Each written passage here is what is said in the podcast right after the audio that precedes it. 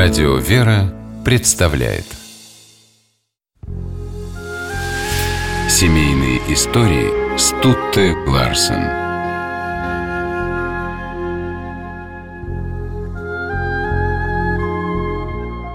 Любовь – это прежде всего ответственность. Счастье любви в большой ответственности за человека, говорил педагог, ученый и писатель Василий Сухомлинский.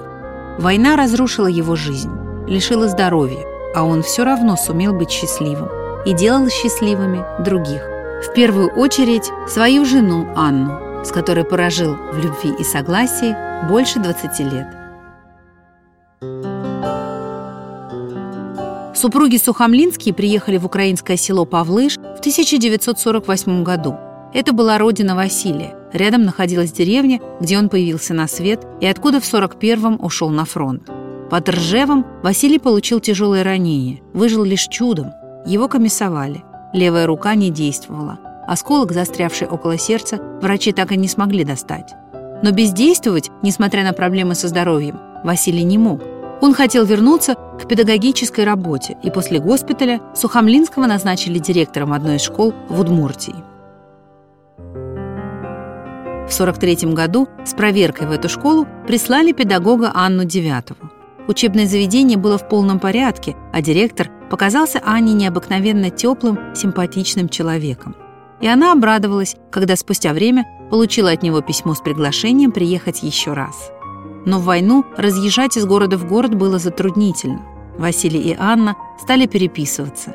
Тогда-то молодая женщина и узнала, что за плечами Сухомлинского огромная трагедия. Его жену Веру и крошечного ребенка на Украине убили фашисты. Анна была потрясена тем, как мужественно Василий борется со своим горем, сочувствовала учителю и вскоре поняла, что полюбила его. А когда Украину освободили, и Сухомлинский решил вернуться домой, он предложил Девятовой выйти за него замуж. Анна согласилась, но ее совсем не привлекала перспектива стать сельской учительницей. Сухомлинские сошлись на компромиссе. Они проведут в селе отпуск, а дальше будет видно. Отпуск затянулся на 20 лет. Сразу по приезде супругов вовлекли в работу. Василия назначили заведующим районным отделом народного образования, Анна трудилась в школе. Жили после войны трудно, впроголодь. Особенно тяжело стало, когда в семье появились сын и дочь. Дети часто болели, продуктов не было. Анна сбивалась с ног, Василий ездил по району. Но когда зашевелился осколок в груди, попросил, чтобы его перевели на педагогическую работу – Семья переехала в село Павлыш, и Сухомлинский стал директором школы.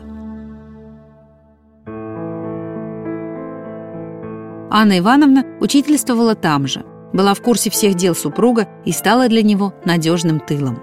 Она поддерживала мужа, когда педагогическое сообщество страны травило педагога-проповедника, как называли Сухомлинского. Воспитывать учеников в духе марксизма-ленинизма он не желал. Терпение и вера, любовь и волшебство Василий Александрович сам жил по этим понятиям, так воспитывал и детей. Критики называли его педагогическую систему подменой борьбы библейской проповедью. Это было тяжелое для Сухомлинского время. Но жена всегда и во всем была на стороне супруга. Выхаживала его во время болезней, ограждала от бытовых проблем. Сына и дочь Сухомлинский не баловали даже тогда, когда в семье появился материальный достаток. Но зато у Сережи и Оли имелся свой театр теней, Родители соорудили его, чтобы дети не скучали во время болезней. Вешали на дверь простынь, вырезали из картона фигурки и разыгрывали спектакли. А когда Сережа и Оля выросли, отец с мамой возили их на экскурсии по стране. Приехав в Ленинград, Москву или Одессу, всей семьей ходили в театры и музеи. Счастливая, незабываемая пора для сухомлинских.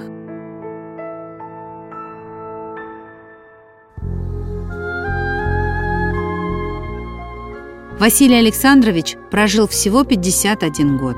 Осколок в груди добрался до сердца спустя 25 лет после войны.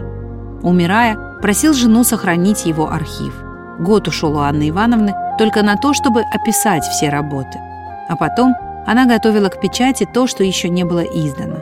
Это был огромный неподъемный труд. Но Анна Ивановна без устали 20 лет занималась наследием Сухомлинского.